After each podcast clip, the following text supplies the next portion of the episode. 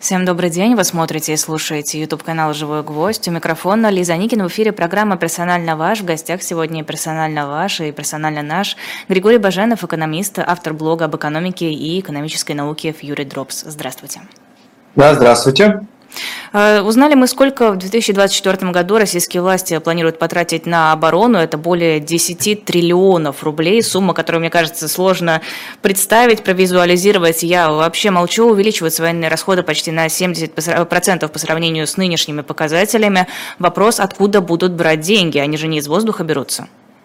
Ну, смотрите, нужно понимать э, здесь сразу же несколько моментов. Первый момент он заключается в том, что, во-первых, у государства всегда есть возможность занять средства, которые ему требуются. Надо понимать, что государство это не домашнее хозяйство, домашнему хозяйству могут не дать, а государству, в общем-то, так или иначе все равно дадут. Кто да? даст? Как бы... Это может быть население, это может быть рынок, это могут быть банки. В конце концов, всегда есть вариант эмиссионного, в общем-то, э, эмиссионный, да, который заключается в том, что непосредственно непосредственно Центральный банк начинает выкупать гособлигации, соответственно, у государства появляются так или иначе деньги. Вопрос же здесь заключается в первую очередь в том, насколько подобного рода фискальный импульс, ну, речь идет о том, что у нас очень серьезные э, увеличения государственных расходов не только на оборону, но и по многим другим статьям, правда, где-то, конечно, сокращаются, но тем не менее, все это дело является фискальным импульсом. И фискальный импульс может работать проинфляционно. То есть фактически он может делать так, что ускоряется в общем-то, а, инфляция, и тут у нас возникнут определенные сложности, потому что понятно, что Центральный банк до тех пор, пока он будет э, поддерживать свою независимость в принятии решений, да, во всяком случае операционную, кадровую, финансовую независимость, он будет стремиться выполнять свой мандат. Мандат Центрального банка заключается в том, чтобы управлять инфляцию, инфляцией и, соответственно, удерживать ее в, определенных, э, в определенном диапазоне. Мы понимаем, что в 2023 году вернуть к таргету инфляцию не получится. В следующем году запланированы очень серьезные бюджетные траты, э, соответственно, и на среднесрочной траектории э, с инфляционным таргетом могут возникнуть проблемы. У Центрального банка есть определенные инструменты, которые позволяют сдерживать инфляцию в таких условиях. Один из этих инструментов – это повышение ключевой ставки. Мы уже знаем, что она очень высокая, но такие э, госрасходы действительно могут работать проинфляционно, если мы представим себе, что, в общем-то, действительно инфляцию сдерживать будет сложнее, ключевая ставка еще возрастет, это будет уже соответственно, работать э, в плоскости удорожания инвестиционных э, кредитов, э, рост стоимости инвестиционных кредитов будет приводить к снижению частных инвестиций, и, соответственно, государственный сектор будет только расширяться в российской экономике. Вот если мы пытаемся как-то обобщить да, те вероятные последствия, которые возможны в результате такого фискального импульса, если мы берем именно чисто экономические последствия, они говорят о том, что действительно частный сектор будет, в общем-то, в меньшей меньшей степени э, ну, находиться около этого ресурса, и мы можем ожидать снижения частных инвестиций, ну а, соответственно, госинвестиции будут расти. А, в чате слушатель Михаил пишет, ура, Григорий опять издевается над гуманитариями. Можете а, для гуманитариев объяснить, вот государство занимает деньги, но эта отрасль, военная отрасль, она не предусматривает а, получение дохода с, этой самой, с этих вложений, которые будут тратиться на военные расходы. Как возвращать-то? Государство занимает, а дальше что? Ну, здесь уже заключается вопрос в том, а, какие другие, во-первых, будут вложения у непосредственно государства. Это первый момент. Но понятное дело, что да, здесь, безусловно, о какой-то серьезной отдаче, в том числе и для экономики, речи идти не может. Ну, потому что понятно, что это не производительный сектор. Вот. И, безусловно, повышение финансирования военно-промышленного комплекса может дать лишь а, положительный косвенный эффект для экономики в целом. Но в действительности мы понимаем, что как бы увидев какие-то положительные изменения в части того же самого валового выпуска, например, мы произвели больше танков, да, мы получаем ситуацию, когда у нас валовый выпуск вырос. Но выросло ли благосостояние? Это большой вопрос. Скорее нет, чем да. А танков вот. вряд ли. Ну да, в этом а, речь же именно об этом идет. Но понятно, что э, многие расходы, которые будет нести бюджет в связи с э, расширением этих самых бюджетных расходов, э, они будут, в общем-то, в том числе направлены на те секторы, которые взаимоувязываются да, с проведением военных действий, и, соответственно, как бы там все равно так или иначе будут генерироваться доходы, в том числе и доходы населения, но это все, что касается определенных секторов, да, не более того. Понятно, что здесь какой-то отдачи ждать со стороны государства сложно, но вот у государства есть такая фишка, что оно действительно может в общем-то, не сильно считаться, во всяком случае, на каком-то коротком горизонте и даже среднесрочном горизонте с ростом долга, может э, выплачивать, в общем-то, свои старые долги за счет привлечения новых долгов. Главное, чтобы темпы экономического роста в целом позволяли выплачивать эти долги, то есть чтобы у нас долг не расходился, как это говорят экономисты, к бесконечности. Иными словами, э, общий, общий темп экономического роста должны быть больше, чем ставки, чем платежи по э, госдолгу на длительном периоде. Но в коротком периоде это может может, э, в общем-то, не совпадать. Вопрос заключается в том, как быстро перейдут уже в дальнейшем в процессе к тому, что мы называем бюджетной консолидацией, когда снижаются государственные расходы и, соответственно, стремятся повысить э, доходы. Второй вопрос, который тут также э, взаимоувязывается, ну раз у нас растут доходы, и в принципе мы можем увидеть, что запланированный дефицит, он не какой-то чрезвычайный, естественно, будут э, так или иначе искать возможности повышения доходов, то есть доходной части, и, соответственно, финансировать далеко не полностью весь этот дефицит э, непосредственно займами. Да? Мы понимаем, что, э, во всяком случае, мы слышали уже о том, что с 1 октября заработают экспортные пошлины, которые привязаны к валютному курсу, и, соответственно, это ну, вот один из ручейков дополнительного наполнения бюджета. Да?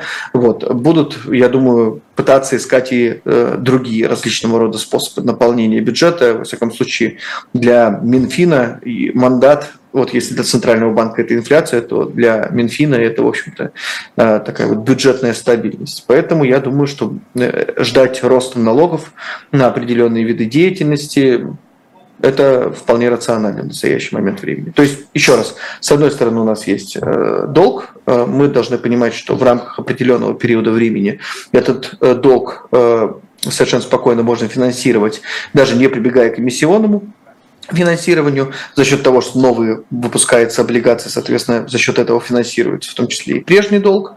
Вопрос заключается в том, насколько долго этот процесс будет продолжаться. А вот. А с другой стороны, будут пытаться искать так или иначе, находить возможности для увеличения доходов, чтобы, опять-таки, этот долг наращивать не так значительно, как можно было бы, если бы все финансирование было бы обеспечено только за счет долга. Вот. Но, тем не менее, мне кажется, что это, в принципе, консенсус среди э, экономистов на сегодня сегодняшний день, э, что указанный фискальный стимул, он чрезмерен, он чрезвычайный. Самое главное, что он, э, в том числе, что, что он действительно является малопроизводительным. Вот как раз хотела спросить про налоги. Говорят, что нет, нет, нет, никакого повышения налогов не будет, но вот здесь мы возьмем деньги, вот с вас возьмем деньги, еще с вас. Какие отрасли э, быстрее всех попадут под эти дополнительные сборы? Я, я думаю, что это будет экспортоориентированные отрасли в первую очередь. То есть э, те, э, они же о чем думают? Да, о чем думает Минфин? Минфин думает, а как нам изымать сверхдоходы, которые возникают в случае, когда у нас достаточно выгодная экспортная конъюнктура когда цены на экспортируемые товары растут, и, соответственно, в общем-то, крупные э, экспортеры получают дополнительные доходы. Ну вот как раз дополнительные экспортные пошлины, в том числе привязанные к курсу рубля, это и есть не что иное, как попытки привлекать дополнительные доходы. Ну, Плюс ко всему, когда у вас все-таки индексируются цены, э, ну, вернее, цены растут, а мы знаем, что все-таки в России инфляция выходит за пределы таргета, то, соответственно, и пропорционально будут э, этому росту увеличиваться доходы бюджета. Ну, потому что если вы раньше, например, э, по 100 рублей тысячу штук чего-то продавали и платили с этого 20%, у вас будет сумма какая? Да? Ну, мы 100 давайте умножим с вами на 1000. Я, я очень условный пример привожу, да, чтобы просто было более-менее понятно. Мы 100, соответственно, умножаем на 1000, у нас получается 100 тысяч, со 100 тысяч мы платили 20%. 20 тысяч теперь э, получает в бюджет. Да? Теперь представьте, что мы начинаем там 150, например, рублей делать цену и производим там 1100 и тоже берем с этого 20%. И в результате роста цены у нас, в общем-то, привлекается дополнительные средства в бюджет, если мы говорим о номинальном выражении. Вот, поэтому надо смотреть на значения с учетом как бы изменившихся цен, с учетом изменившихся номинальных показателей в экономике и так далее. Да, безусловно, все это, конечно, будет проинфляционно, но о чем напрямую говорит в настоящий момент времени Центральный банк. Даже, как бы, насколько я знаю, э, в докладе, который был выпущен относительно недавно, э, говорится, что с учетом новых э, бюджетных планов Минфина наши прогнозы нужно пересматривать, в том числе и по инфляции, в том числе по динамике выпуска и так далее. А, раз уже заговорили про экспортные пошлины, во-первых, какие отрасли у нас занимаются экспортом, кто будет попадать под эти экспортные пошлины, и во-вторых, насколько это существенные будут для них суммы, не будет ли ситуации, что какие-то отрасли решат не, нам этого не нужно, мы лучше будем где-нибудь внутри продавать, чем экспортировать. Ну, безусловно, такая ситуация есть. А, вот, э, мы можем говорить о том, что экспортные пошлины, они дестимулируют экспорт, но, э, опять, все зависит от многих параметров. Если у нас экспортные цены э, приводят очень большую, дают очень большую выгоду экспортерам, и при этом наличие этих самых пошлин все равно создает предпосылки, при которых поставлять на экспорт выгоднее, то экспорт, в общем-то, если сократится, то крайне незначительно. И в результате все равно, в общем-то, это э, будет получен соответствующий доход. Но, к слову, именно поэтому, ну, я, насколько понимаю, сам Минфин и э, многие э, аналитики, которые рассматривают различного рода макропроцессы, думают, что вот эти пошлины могут даже сыграть в пользу укрепления рубля, что падение экспортной выручки, которая поставляется на внутренний рынок валютный, да, будет меньшим, и чем, в общем-то, необходимость экспортеров теперь обменивать обменивать э, долю этой выручки. То есть доля э, выручки, которая будет обмениваться на валютных рынках, увеличится, а само падение будет незначительным. В результате курс даже может укрепиться в рамках вот этих всех историй про экспортные э, пошлины. Вот. Но а когда мы говорим с вами про различного рода экспортоориентированные отрасли, если мы с вами берем Э, Россию, ну, мы понимаем, что это преимущественно, конечно, э, сырьевой экспорт. Если интересно посмотреть на то, а что же, в принципе, экспортирует Россия, есть такой замечательный портал, э, который связывает многие страны друг с другом, и там видна структура экспорта, структура импорта, и по странам в том числе.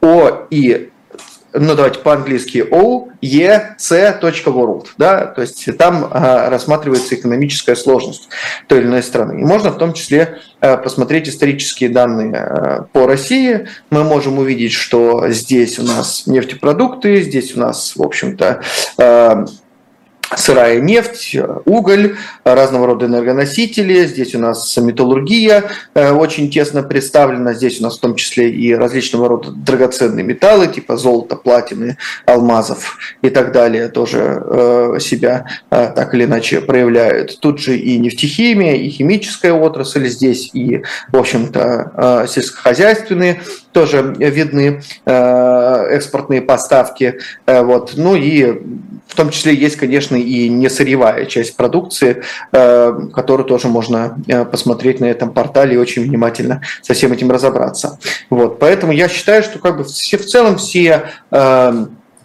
экспортные отрасли, которые поставляют при том курсе рубля, который в настоящий момент времени есть, в общем-то, будут дополнительные доходы бюджету давать все, кто так или иначе экспорта ориентирован. А можете объяснить, из чего складывается темп экономического роста, чтобы понимать, за счет чего он может вырастать? Тогда как ну, ну увеличиваются расходы и так далее. Давайте мы здесь должны с вами интересным образом поступить, мы должны с вами более комплексно разобраться в вопросе. Мы должны понимать, что вообще экономисты подразумевают под экономическим ростом и а, как э, часто мыслится экономический рост как раз уже не э, соответственно профессиональным сообществом. Когда экономисты говорят про экономический рост, они в первую очередь имеют в виду долгосрочный экономический рост, а именно тот тренд э, роста экономики, который у нас с вами наблюдается за достаточно достаточно длительный промежуток времени. Можно смотреть и 200-летний тренд, и 50-летний тренд. Но в случае России, наверное, наиболее уместно смотреть на тот тренд, который наблюдался после 98 года. Ну, потому что понятно, что там был очень сильный провал в связи с тем, что экономика России очень сильно трансформировалась от плановой в рыночную, потом был очень резкий, э, ну, и потом начинается у нас рост, соответственно, как раз 99 года. Вот, э, рост и восстановительный, и, соответственно, рост, э, который уже превышая вот тот уровень восстановления, который наблюдался э, до непосредственно трансформации, то есть до 91 года. Вот. Э, дальше этот рост уже продолжается. И этот рост достаточно в России скромный. Он за последние, если говорить в среднем, 10 э, лет находится на уровне 1-1,5%. Это то, что обычно, э, то, что обычно подразумевают в качестве потенциального роста. Складывается он из нескольких компонентов. Это, конечно, и рост численности рабочей силы, то есть тех, кто вовлечен на рынок труда. Это и рост капитальных ресурсов или капиталовложений, да, которые необходимы для того, чтобы так или иначе создавать производство. И это рост производительности. Как правило, развивающиеся страны страны очень интенсивно растут за счет того, что у них происходит э, значительные интенсивные капиталовложения. Увеличивается так называемая капиталовооруженность э, труда. Или, иными словами, э, на одного работника приходится все больше и больше капитала. Под капиталом мы понимаем реальный капитал, то есть тот, который, который если как-то чуть-чуть просто, собой представляют станки, оборудование и прочее, прочее, прочее, что определенные участки производственной цепи или механизируют, или, соответственно, автоматизируют. Проблема заключается в том, что расти только лишь на капиталовооруженности долго, очень сложно. И рано или поздно это, до, э, этот рост останавливается. И тогда требуется повышение производительности. А вот рост производительности – это штука крайне сложная, потому что, в общем-то, она уже завязывается э, на том, как сама по себе экономика внутри себя может продуцировать инновации. То есть э, мы можем, конечно, э, долго, до долго упорно пытаться делать вид, что научно-технический прогресс, он э, от экономики не зависит, но на самом деле это совершенно не так. Под научно-техническим прогрессом зачастую мы должны подразумевать как раз-таки те инновации, которые из некой общей идеи превращаются в то, что коммерчески эффективно, коммерчески применимо. И вот возможность как раз превращать то, что просто интересно или потенциально может стать чем-то очень крутым, да, в то, что будет коммерчески приспособлено, вот эта способность экономики, она везде разная. И вот в России, в общем-то, э, подобного рода способность крайне незначительная, крайне небольшая. И тут уже сразу же много разных проблем возникает. Первая проблема, она, в общем-то, взаимоувязывается с тем, что в России достаточно э, дешевый, дешевый труд, а дешевый труд, он не приводит к тому, чтобы, с одной стороны, повышались стимулы для интенсивных капиталовложений, ну, то есть по сути, для чего вам выбирать э, капиталоемкие способы производства, то есть там, где требуется много капитала, когда вы можете, в общем-то, выбрать технологию, которая э, дает возможность тот же выпуск поддерживать, пусть он и менее, э, скажем так, производительный в долгосрочной перспективе, но при этом, в общем-то, этот самый способ выпуска зато трудоемкий, там много единиц труда. Это связано со многими причинами. Одна из причин в том, что у нас значительная часть э, населения занята в бюджетном секторе.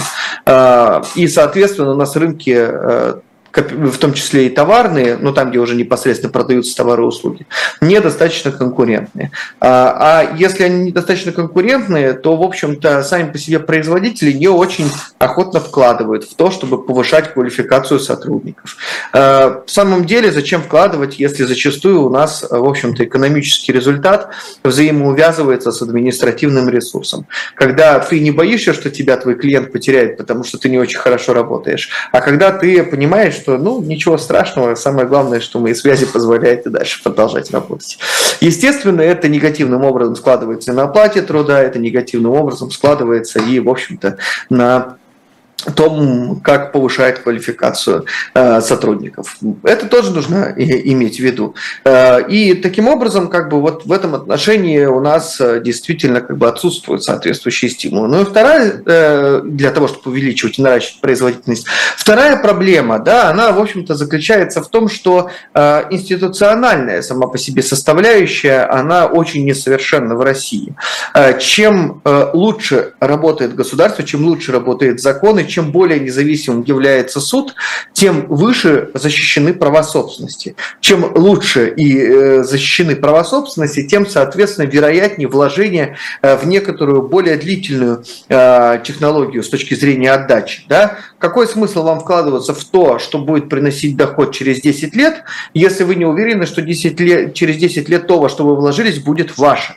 И, конечно, это серьезным образом ограничивает потенциал экономического роста России. Ну, вообще, конечно, нужно понимать, что с точки зрения экономического роста Россия – это страна упущенных возможностей, потому что если мы говорим о неком скрытом ресурсе, который есть и в предпринимательском сообществе, и в отношении определенной научно-технической базы, базы, которая имела место, которая имеет место в России с точки зрения качества человеческого капитала. У нас достаточно образованное население, и мы можем достаточно быстро добиться, в том числе и за счет вложений дальнейших человеческий капитал, увеличения производительности и неконкурентные товарные рынки. Все вот это вот, в общем-то, вернее, и, соответственно, вот все эти факторы, они говорят нам о том, что потенциал может быть выше. Но, с одной стороны, из-за наличия коррупции, а с другой стороны, из-за несовершенства институтов у нас с производительностью беда. И поэтому, в общем-то, ни для кого не секрет, что потенциал э, экономического, российского экономического роста в рамках вот текущей ситуации, он э, достаточно низкий. И мне представляется, что это намного большая проблема, чем любой кризис любая рецессия, тем более, что с рецессиями, с кризисами у нас как раз более-менее справляться умеют, ну и не допускать какого-то серьезного обвала. Мне кажется, что российская экономика, если ее попытаться как-то очень коротко описать, это очень стабильная экономика, ну то есть с точки зрения вот этих вот как раз колебаний вокруг вот этого исторического тренда роста, да, то есть у нас нет достаточно сильных провалов уже давно, уже э, с 2008-2009 года считайте, что каких-то серьезных провалов нет. Да, понятно, что есть э, снижение выпуска, но тем не менее это не какой-то глубочайший кризис, кризис, это не там 9-10% и так далее. Вот. Это, в общем-то, вполне себе приемлемое снижение темпа э, роста или там отрицательный темп роста. Легитимный, кстати, э, термин в рамках э, экономических дискуссий. Вот. Но все это незначительные проценты. Но и серьезного роста изменения тренда тоже нету. И в итоге мы неэффективны с точки зрения каких-то вот долгосрочных проекций, долгосрочных перспектив.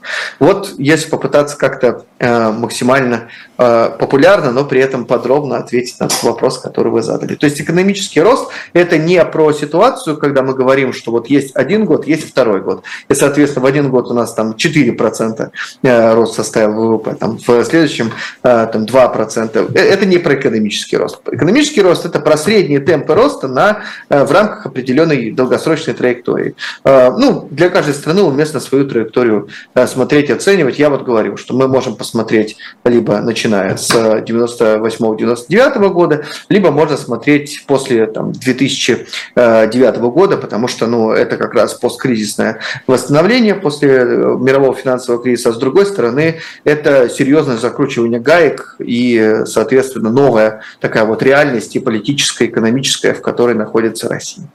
Ну, вот с этим у нас, к сожалению, все очень нехорошо. А, сейчас написали, что прожиточный минимум в следующем году вырастет в целом по России на тысячу с лишним рублей до 15 там, с чем-то тысяч для трудоспособного населения. А, а, а, это в целом для трудоспособного до 16 844 рублей. А насколько это соответствует э, тому, как растут цены? Даже не будем говорить про бензин, просто, в принципе, глобально растут цены. Насколько это соизмеримо? Ну, смотрите, сколько там составит у нас сейчас прожиточный минимум получается? А, сейчас я не вижу, но там больше тысячи будет разница с нынешним. Ну, понятно, но сейчас около 15 тысяч, да, планируется прожиточный минимум? А, в 2024 году 15 453 рубля. Это в целом да. для трудоспособного 16 844.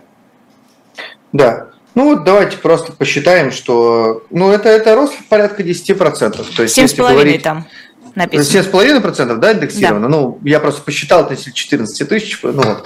Как бы, если говорить более точное значение, 7,5%. Ну, посмотрим, какая будет годовая инфляция. Вот, соответственно, будем смотреть, на сколько в реальном выражении действительно у нас увеличивается прожиточный минимум. Фактически, если инфляция будет 7%, мы можем говорить о том, что в реальном, выраж... в реальном выражении она сама по себе эта сумма не изменилась. Но тут, конечно, нужно понимать, что прожиточный минимум – это все-таки история про очень небольшую потребительскую корзину, ну, потому что человек, у которого мало денег, э, тратит эти деньги в первую очередь на то, что позволяет ему э, хотя бы э, там, быть накормленным, одетым и там, платить за свет и воду, условно говоря. Да? Поэтому, конечно, здесь корзина сильно уже, чем та, по которой э, Росстат считает инфляцию, на которой ориентируется в том числе Центральный банк. Поэтому, ну, безусловно, когда индексация на уровне 7% относительно той корзины, э, на которой живут люди, получающие небольшие доходы, это очень маленькая индексация. Тут конечно. А, а сейчас плюс-минус нельзя оценить инфляцию годовую? Ну, мы можем э, сказать про э, инфляцию вот если говорим э, годовую, сложно оценить, потому что много непредсказуемых вещей в нашей э, экономике постоянно происходит. Она может как ускориться, так и замедлиться. Да? Ну, судя по всему, она все-таки, я думаю, будет замедляться. Но если смотреть год к году показатель, да, если вот смотреть на оперативные данные, то, соответственно, можно сказать, что сейчас годовая инфляция у нас составляет примерно в районе 5,7%. Вот и инфляция пока ускоряется относительно предыдущих значений. По итогам года, ну вот очень похоже на то, что она примерно около 7% и будет, может быть, чуть ниже. Вот, во всяком случае, у нас остался только октябрь, ноябрь, декабрь. Э, вряд ли мы э, увидим как, как какие-то чрезвычайные увеличения. Да, по, по, по месяцу, наверное, мы увидим там, э, рост на там, полпроцента, может быть. Ну, что, что, что-то вот в таком духе. Поэтому мне представляется, что примерно 5,5, около 7% это как раз и есть та величина, которую следует по итогам года считать. Но я еще раз повторю свой тезис, что как бы если мы берем прожиточный минимум, мы должны понимать, что там не такая широкая корзина э, продукции, как э, в случае ну, и это уместно на самом деле измерять для экономики в целом инфляцию, да, но если мы берем прожиточный минимум, очевидно, что просто инфляция, которая измеряется Росстатом по широкой корзине, не совсем релевантна для прожиточного минимума. А, Максим Решетников тут предложил идею э, мембраны китайская для того, чтобы решить проблему с рублем. Я вот не очень поняла, как это должно работать. Он говорит, мембрана между внутренним и внешним рынками рублей, китайская схема. У вас есть представление, что это такое? Нет, я должен сказать, что как бы какой-то такой вот прямо внятной схемы, наверное, ни у кого нету сейчас в голове, потому что, э, по сути, это были высказаны общие суждения, но речь идет о том, что будет разграничение, соответственно, валютных курсов, будет множественность валютных курсов, будет, условно говоря, внутренний рубль и, соответственно, внешний рубль, как это реализовано в Китае, и, соответственно, валютные рынки внутри э, страны и за пределами страны, они как бы друг с другом взаимосвязаны не будут. Вот в этом, в общем-то, идея сама по себе э, мембраны. Нужно отметить, что как бы это идея Решетникова, насколько я знаю, как Минфин, так, соответственно, Центральный банк эту идею не поддерживает. Центральный банк говорит о том, что сегментация валютного рынка через мембраны приведет к множественности курсов и, соответственно, негативно повлияет на рынок и экономику. Но Решетников а, говорит, что не будет никакого двойного курса, все будет однозначно. Ну, как бы э, Решетников говорит то, что ему, я думаю, удобно. Вот. Э, а то, что будет в действительности, все равно будет, ну, понятное дело, что, конечно, курсы и внутренние, соответственно, внешние могут друг с другом сходиться, да, то есть они могут быть не сильно оторваны друг от друга, но все равно как бы риск того, что у нас будет происходить такая вот сегментация валютного рынка и множественность курсов, он, он существует, он вполне реален. Вот. И, соответственно, э, у нас, э, в общем-то, тот же самый Центральный банк эти риски регистрирует. Он говорит о том, что как бы, для того, чтобы это обеспечить, придется вводить ограничения на движение капитала. Центральный банк резкий противник введения каких-то постоянно действующих ограничений на движение капитала. Он говорит о том, что сами по себе ограничения на движение капитала уместны только как краткосрочные меры реагирования для того, чтобы ну, поддержать бесперебойную работу финансовой системы, когда существует риски финансовой стабильности. Ну, то есть он считает, что вот уместно было так сделать, как э, весной 2022 э, года. Тогда были очень серьезные э, риски финансовой стабильности и могли бы, в общем-то, возникать серьезные проблемы проблемы не только в части курса, но и в части ну, в целом банковской системы. Тогда бы э, глубина кризиса была бы намного э, выше, и проблем, в общем-то, у российской экономики было бы гораздо больше. Но когда у нас нету подобного рода рисков, когда их не видно, когда, в общем-то, они э, маловероятны, тогда мы, э, соответственно, э, в общем-то, с вами можем говорить о том, что подобного рода ограничения не нужны. И в этом отношении Банк России более-менее последователен. Как мы видим, в общем-то, ряд ограничений относительно того же самого 2022 года снимаются.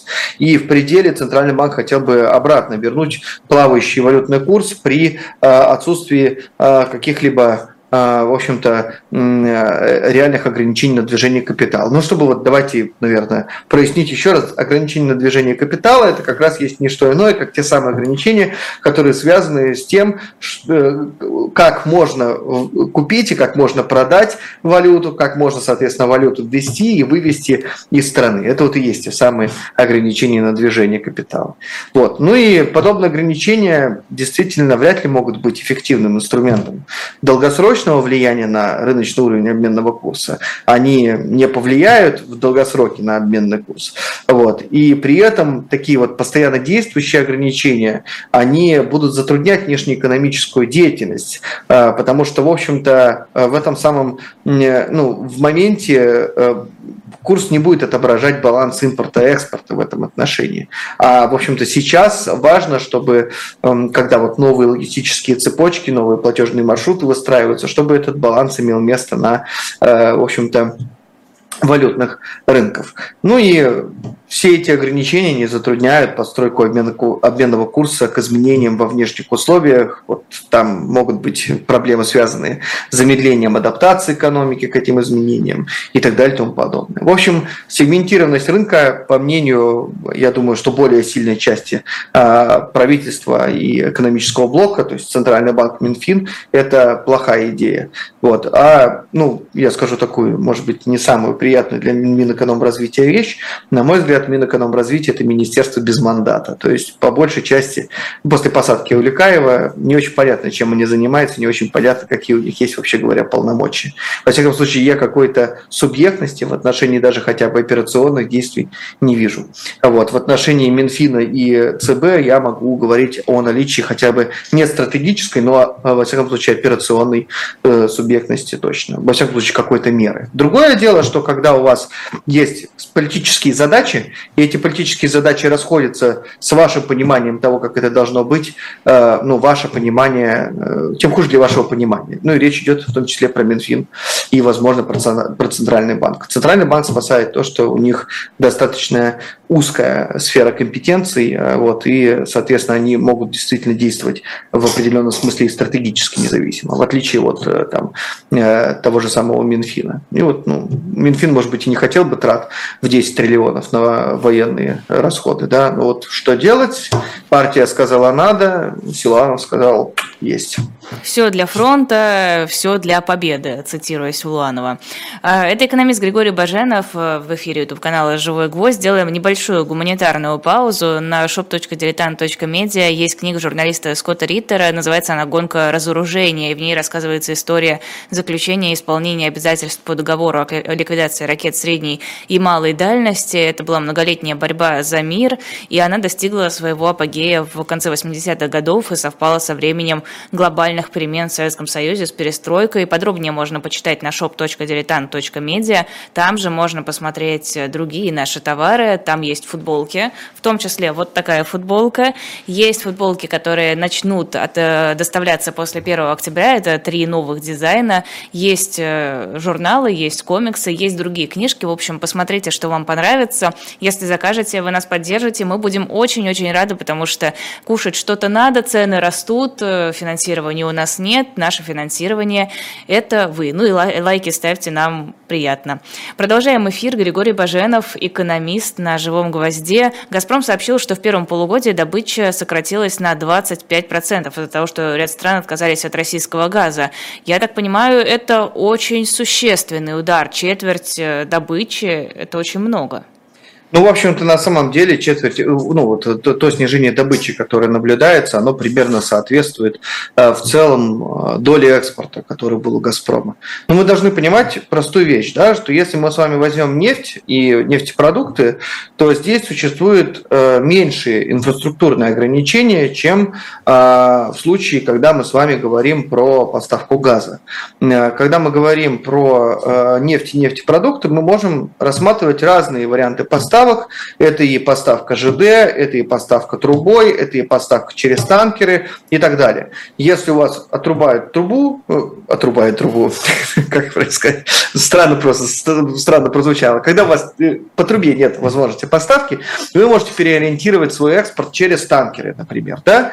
Вот. А если мы, соответственно, говорим про газ, э, то здесь, в общем-то, альтернатива только СПГ поставки, но сама по себе, сам по себе флот, который может это осуществлять, э, он очень незначительный. И основная масса поставок, она, конечно, идет по трубе.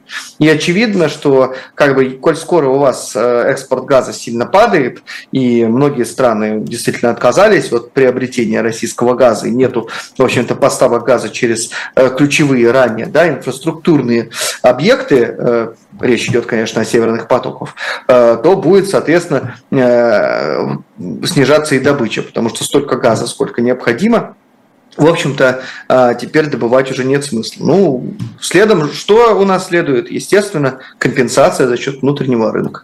Поэтому сейчас достаточно а, много э, разговоров, обсуждений того, что серьезным образом будут увеличены тарифы ЖКХ. По сути, проблемы «Газпрома» именно это и вынудили сделать.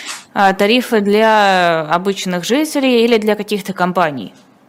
Ну, я, насколько знаю, что в целом мы говорим о э, росте э, тарифов э, по э, разным э, направлениям. Да? Ну, то есть в целом мы говорим о том, что ну, если говорить ЖКХ, ну, это жилищно-коммунальное хозяйство, очевидно, что, в общем-то, здесь уже говорится о населении, да, по большей части. По сути, насколько я знаю, а, прогноз по росту тарифов где-то на 10%. Это ну, рекордное единоразовое повышение тарифов за последние 10 лет, если говорить вот а, более детально. Но а, за коммунальные услуги, по-моему, 9,8%. Ну, то есть вот очень существенное повышение. Вот, это повышение произойдет 1 июля 2024 года. Вот, и действительно э, мы это будем наблюдать. Это за газ, за электроэнергию э, будет повышение, ну а в среднем возрастут, возрастут ЖКХ на 10%. Вот. Но я думаю, что и на, в общем-то, отраслевые э, тарифы тоже будут повышены следом. ЖКХ вот. возрастут на 10%, а минимальный прожиточный минимум на 7,5%. Ну, да, да, вот. Ну, там, правда, есть некоторый рассинхрон, мы же понимаем, что что-то растет там с 1 января, что-то, соответственно, с 1 июля. Может быть, там еще потом прожиточный минимум проиндексируют, не знаю. Посмотрим. Вот. А, по поводу топлива хочется поговорить, потому что цены растут, растут, останавливаться они, судя по всему, не собираются, несмотря на все усилия. Даже Владимир Путин обратил внимание, что, несмотря на все принимаемые меры, цены почему-то не останавливаются. Федеральная антимонопольная служба даже возбудила первые административные дела из-за роста цен, вывела нарушения в Белгородской области, Краснодарском и Ставропольском крае, и еще в Дагестане. Э, ситуацию можно держать под контролем? Уже и пошлины ввели, все на свете сделали, а ну, давайте так, да. Э, какая ключевая проблема российского внутреннего рынка нефтепродуктов?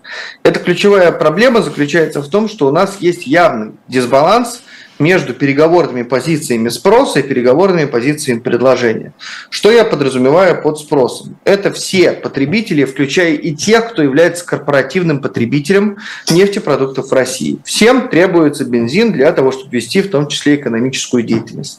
Требуется аграриям, требуется перевозчикам, требуется в конце концов в том числе и АЗС, которые потом уже наливают непосредственно этот самый бензин и дизель в бензобаке автомобилей. Да? И, соответственно, э, в рамках вот, э, вот, вот этого процесса приобретения нефтепродуктов между потребителями есть Э, серьезная конкуренция за эти нефтепродукты. И, соответственно, они стремятся урвать там, по лучшей цене. Но когда идет большой навал со стороны спроса, а предложение при этом в паритете не увеличивается, у нас, очевидно, начинается рост цен. А предложение при этом у нас, э, в общем-то, такое, что составляется, составляет по большей части предложение крупных нефтяных компаний. И предложение у нас не такое конкурентное, как в случае спроса. В результате мы наблюдаем как раз различного рода дисбаланс баланса на внутреннем рынке. У нас есть биржа. Это Санкт-Петербургская международная товарно-сырьевая биржа, где, по идее, все участники рынка могут приобрести то, что мы можем назвать свободными объемами. Свободные они в том смысле, что вы их покупаете не на конкретном НПЗ там, или, на, или не в конкретной нефтебазе, а вы вот находите какой-то лот на бирже и приобретаете его. Но если у вас со стороны спроса много участников, со стороны предложения мало участников, при этом эти самые э, товарищи со стороны предложения не стремятся увеличивать в паритете поставку на биржу товара, как этого требует спрос, цены начинают расти. И вот этот вот рост биржевой, биржевых цен потом начинает транслироваться в мелкий опт, потом начинает транслироваться уже в дальнейшем и в розницу. И вот вроде бы у нас сейчас в целом введены различного рода ограничения на экспорт. Ну, речь идет вообще, в принципе, про запрет экспорта на нефтепродукты. И мы что видим? Мы видим, что у нас, э, в общем-то, биржа действительно снизилась, но цены мелкооптовые не снизились. И фактически сейчас по-прежнему еще для, в общем-то, АЗС э, покупка небольших партий, а небольшие партии, в общем-то, нужны тогда, когда у вас какие-то локальные сложности возникают для того, чтобы тут же организовать доставку товара. Да, она по-прежнему проблематичная, и она достаточно э, высокой стоимости. Конечно, есть определенный временной лак между тем, э, когда цены подешевели на бирже и когда они подешевеют в мелком опте. Обычно цены на мелком опте обновляются примерно раз в неделю. Естественно, мы вправе ожидать, что эти цены тоже со временем э, пойдут вниз, но это не произошло моменте, как того, наверное, хотелось. И когда на это стал уже обращать непосредственно господин президент внимание, да, то э, пошли различные э, интересные предложения о том, что же делать? И среди таких предложений у нас, э, особенно для меня было интересно, сразу же два, причем они звучали как «и», хотя скорее это имелось в виду «или». Вот Новак как раз сказал, что мы, значит, э, э, повысим экспортную пошлину для тех, кто не производит топливо, то есть фактически на перекупов, на трейдеров. И тут же он сказал, что перекупа будет запрещено экспортировать нефтепродукты за рубеж. И не очень понятно, э, как, бы, как единовременно эти две меры могут работать. Вот. Но э, есть ощущение, что просто они были сказаны через запятую, при этом предполагалось, что с одной стороны у нас есть, соответственно, механизм э, постоянного действия, я так понимаю, что это будет более высокая пошлина относительно производителей да, на экспортную поставку для трейдеров. А с другой стороны, если у нас будет ситуация выходить из-под контроля, будет вводить вот полный запрет э, по поставке для трейдеров. Также сейчас уже идет речь о том, что нам нужно, значит, э, работать с мелкооптовыми ценами. Уже и ФАС интенсифицировался. ФАС молчал, ничего не говорил, все было хорошо, замечательно все это время. И как только обратили внимание, что цены-то, оказывается, выросли. Тут же ФАС сказал, о, надо заводить э, административные дела. Вот. Э, ну, это, это такая бардачность, конечно, в этом отношении. И, ну, что здесь сказать, можно только руками развести.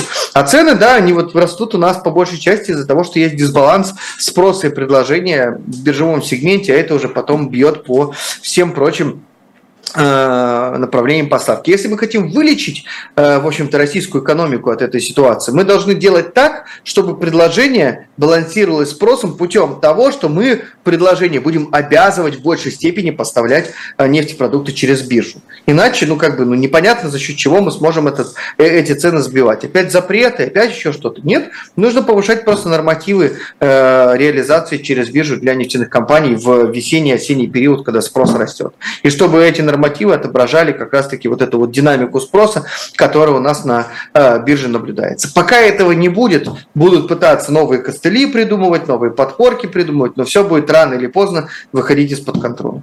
Вот. Ну, что, что здесь сказать?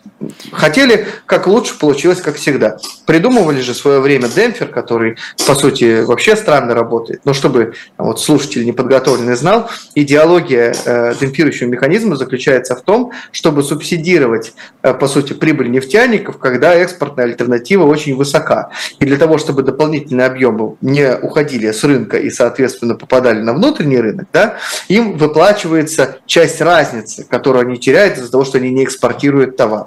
Вот. При этом все равно прибыли максимальные, когда цена хорошая на экспорте, а, а, они очень приятные, эти прибыли.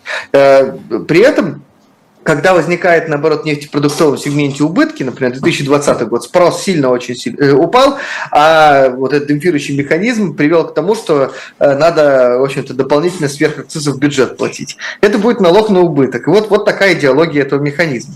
Вот. И он не работоспособный, он дискриминирующий еще и плюс ко всему, потому что независимая розница никаких вычетов налоговых не получает. Крупные компании получают, за счет этого удерживают там розничные цены периодически. Ну, вместо того, чтобы сделать что-то полезное и то, что действительно нужно рынку, все стремятся сделать что-то такое, что не навредит, но в то же самое время э, как бы особо проблемы не решает. Временно, может быть, что-то где-то как-то, но не более того. В общем, будем смотреть, пока э, что придумают в отношении дальнейшего регулирования э, рынка нефтепродуктов российского, это большой вопрос. На стоп-кран они попытались нажать для того, чтобы э, цены стали снижаться, они действительно снижаются на бирже, в мелком опте пока снижения нету. Э, в общем-то, в отношении там, э, цен э, в рознице тоже мы пока не видим никакого положительного эффекта. Ну, будут сейчас думать. И тут вот последний, наверное, сюжет, который тоже я хотел в рамках разговора про российский рынок нефтепродуктов затронуть. Вот эта вот субсидия, которую получают сегодня нефтяники, демпфер, это предмет торга на сегодняшний день между, в общем-то, Минфином правительством и, соответственно, нефтяниками. И нефтяники очень быстро привыкли к хорошему. Положительные демпферные выплаты в 2019 году, положительные демпферные выплаты в 2021, 2022, 2023. В общем-то, демпфер отрицательным уже очень давно не был, но при этом вы получали дополнительные дополнительные э, плюшки за счет того, что ввели свою обычную экономическую деятельность.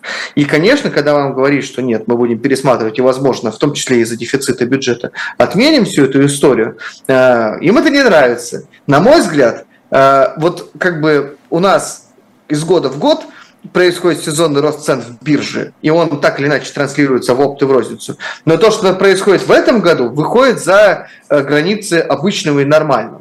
И у меня, в общем-то, гипотеза очень простая. Это буквально э, консолидированная позиция нефтяников для того, чтобы, в общем-то, не отменяли дефер. Угу. А еще по поводу нефти. Парламент Болгарии одобрил решение о том, чтобы постепенно отказываться от российской нефти. До конца 2023 года разрешенный объем импорта а, снизится до 80%. Сейчас в западные страны сколько нефти идет из России? Ну, вот в каком-то процентном соотношении по сравнению, допустим, с довоенным временем? Ну, у меня оперативных данных нет, но, конечно, объемы очень сильно просели. Э, тот товар, который попадает на сегодняшний день в Европу, либо это разрешенный товар, либо это, соответственно, серый товар, который вроде бы как э, не российский, на самом деле российского производства, российского происхождения.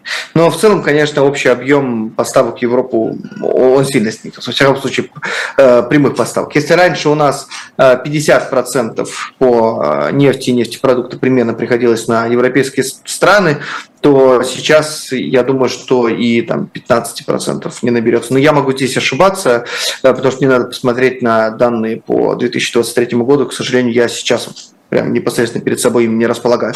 Но то, что просели объемы поставок в Европу, в том числе и по нефти, нефтепродуктам, это точно. Э, ключевые сейчас сбытовые рынки – это как раз э, восточные рынки, это Индия, это Китай. А, Собянин здесь выступил с экономическим заявлением, сказал, что э, российская экономика из-за западных санкций совершила разворот на восток, но внезапно местные рынки оказались почему-то э, не сильно ласковыми, а наоборот более жесткими, там уже идет серьезная экономическая борьба, это его цитата, и никто не хочет почему-то дарить технологии России, расстроился Собянин. Э, я не очень понимаю, о каких именно рынках идет речь, но есть ли у России шансы конкурировать с восточными игроками? Но с восточными игроками, в общем-то, есть возможность конкурировать, потому что все-таки технологический разрыв не такой большой, как с Западом, и при этом все-таки так или иначе технологические свои э, новшества эти страны готовы продавать. Другое дело, что придется платить дороже. Ну, так обычно всегда и происходит, в общем-то. Не твои же технологии, ну, значит, плати дороже, если хочешь их э, от нас получать. Вот. Э, да, безусловно, если мы говорим про конкуренцию с Востоком, у нас, в общем-то, не настолько все ужасно, не настолько все плохо, и база база технологическая более-менее близка. Ну, конечно, не Китаю, Южной Кореи, вот... не Южной Кореи, Японии, да, но вот если мы говорим э, там, например, Китай, то, в общем-то, ну, там надо э, есть отраслевые расхождения, понятно, да, что, например, тот же самый э, рынок э, автомобильного производства более развит в Китае, и то же самое касается там с микроэлектроникой. Но, например, если мы возьмем атомную историю или там нефтепродукты, энергетику в целом у нас более развита, ну, то есть здесь разрывы есть отраслевые, но общий средний разрыв, он не такой значительный, как западными странами. Вот. Но в целом, как бы, подобного рода разрывы преодолевать можно, но но быстро это не происходит. Чтобы в моменте, например, сделать из завода Рено э, завод «Москвич», и полностью осуществлять сборку за счет э, локальных да, технологий, э, ну, пройдет немало времени. Это все не делается по щелчку пальца или величайшим и высочайшим указом. Э, придется какое-то время, в том числе, импортировать технологии и по-другому никак, в том числе и комплектующие. И за это придется в том числе дополнительно платить. Но просто еще в санкциях все-таки, мне кажется, что сейчас страны опасаются поставлять какие-то технологии, которые попадают под ограничения. Ну, поэтому и требует премию. Знаете, у меня есть э, э, такая история, она из мира спорта, но она очень характерная в этом смысле. Э, французский футболист Геловаги, э, в общем-то, мог перейти в один из российских клубов, но при этом сказал, что я требую более высокую зарплату, потому что существуют определенные риски нахождения в России. Вот примерно эта история хорошо характеризует на сегодняшний день. В итоге его не подписали, вот он перешел в одну из немецких команд, но речь идет просто о том, что, конечно, когда риски существуют, существует, э, поставщик требует премию за риск. Рыночная экономика, она такая, что, в общем-то, всегда найдет себе брешь, всегда найдет себе пробоину, но при этом, естественно, эта пробоина будет обходиться дороже, чем в том случае, если у нас были бы просто обычные возможности экспорта и импорта, никаких бы санкционных историй не наблюдалось. А Казахстан, кстати, сказал, что будет соблюдать все антироссийские санкции. Мы, конечно, с Россией все еще друзья, граница у нас все еще самая протяженная, но санкции есть санкции. Э, действительно ли, на ваш взгляд, перекроется поток серого импорта, который идет через Казахстан? Насколько я понимаю, это одна из главных точек входа. На самом деле, я, насколько помню заявление, он сказал, что параллельный импорт как раз не идет через Казахстан. То есть это уже немножко подчеркивает mm-hmm. его, в общем-то. Понятно. Ну, Мы соблюдаем санкции, импорта никакого нет, да, ничего да, не да. видим. Мы должны правильно понимать. Я думаю, что за какие-то конкретные, какие-то конкретные товары э, не поставляются, но то, что можно поставлять, и то, что не совсем заметно и видно, то поставляют. вообще через, конечно, страны, э, как раз, э, которые, с которыми мы граничим на юге, да, в общем-то, объем поставок очень значительный, в том числе через Армению возится, через Грузию возится, через Казахстан, конечно, возится. И а, из Индии идут поставки, из Китая идут поставки. Ну, когда у вас такая большая протяженная граница, как с Казахстаном, очевидно, что возможности для поставок не существует. Ну, те же автомобили. Но как бы вопрос же заключается, понимаете, в том, какая премия за поставку существует. Правда, это и в том числе негативно может воздействовать на внутренний рынок, того же самого Казахстана. Я вот просто про автомобили вспомнил. По параллельному импорту на сегодняшний день можно, в общем-то, из, например, Казахстана или других стран э, поставить э, новые там, корейские, немецкие иномарки и так далее. То есть это, это в общем-то, не, не проблема.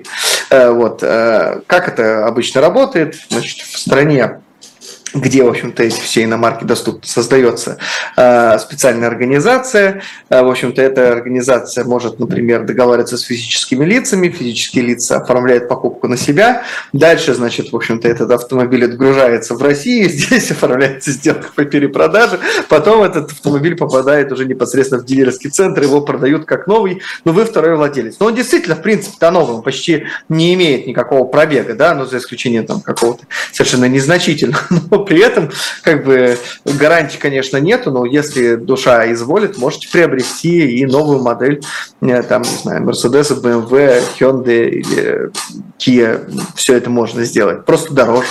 Вот. Но это влияет в том числе и на внутренние рынки э, тех стран, откуда привозится та или иная продукция, э, потому что ну, мы должны понимать, что масштабы рынков сильно же отличаются.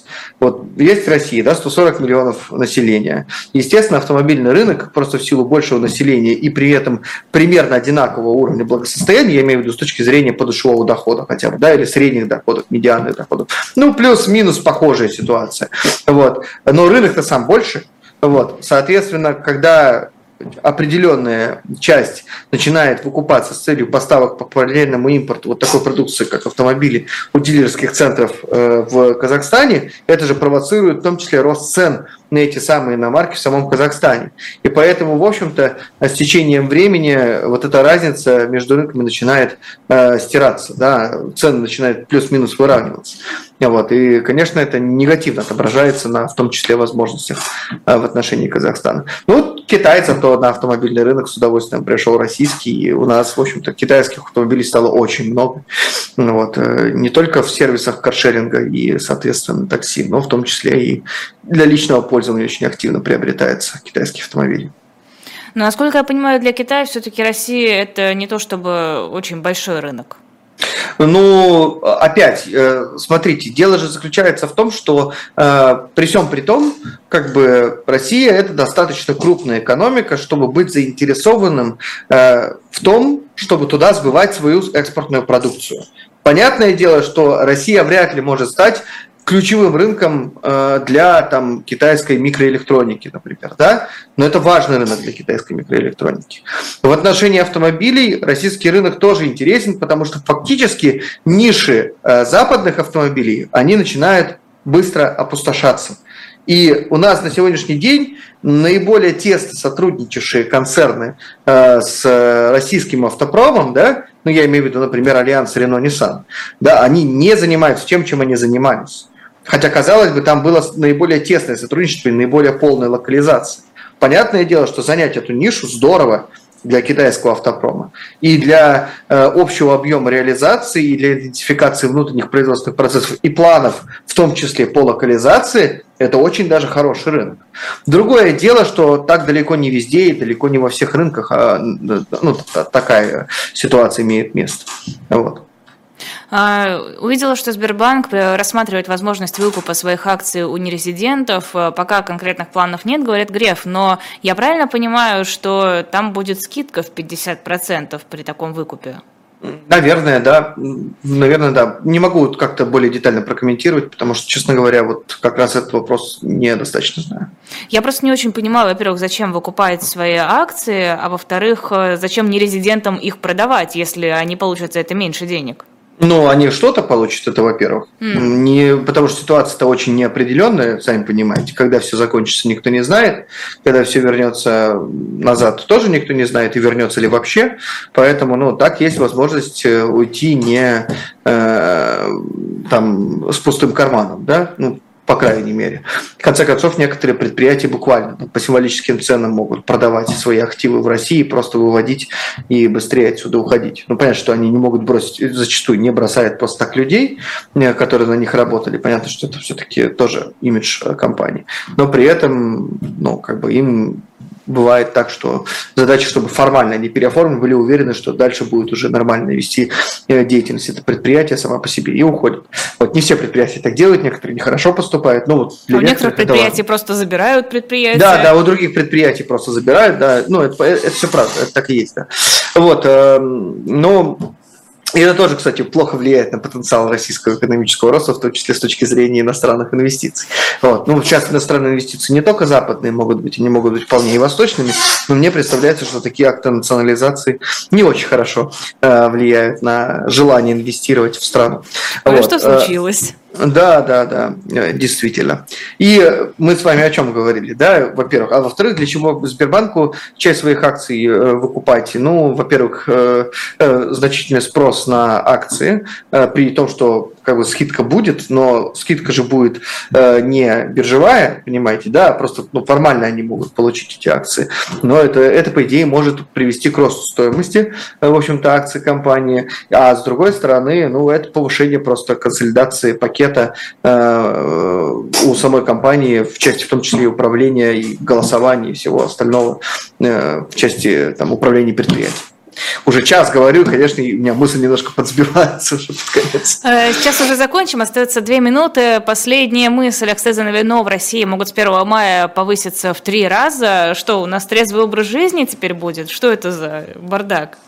О, это интересная история, кстати. Это вот проект изменений я... в налоговый кодекс.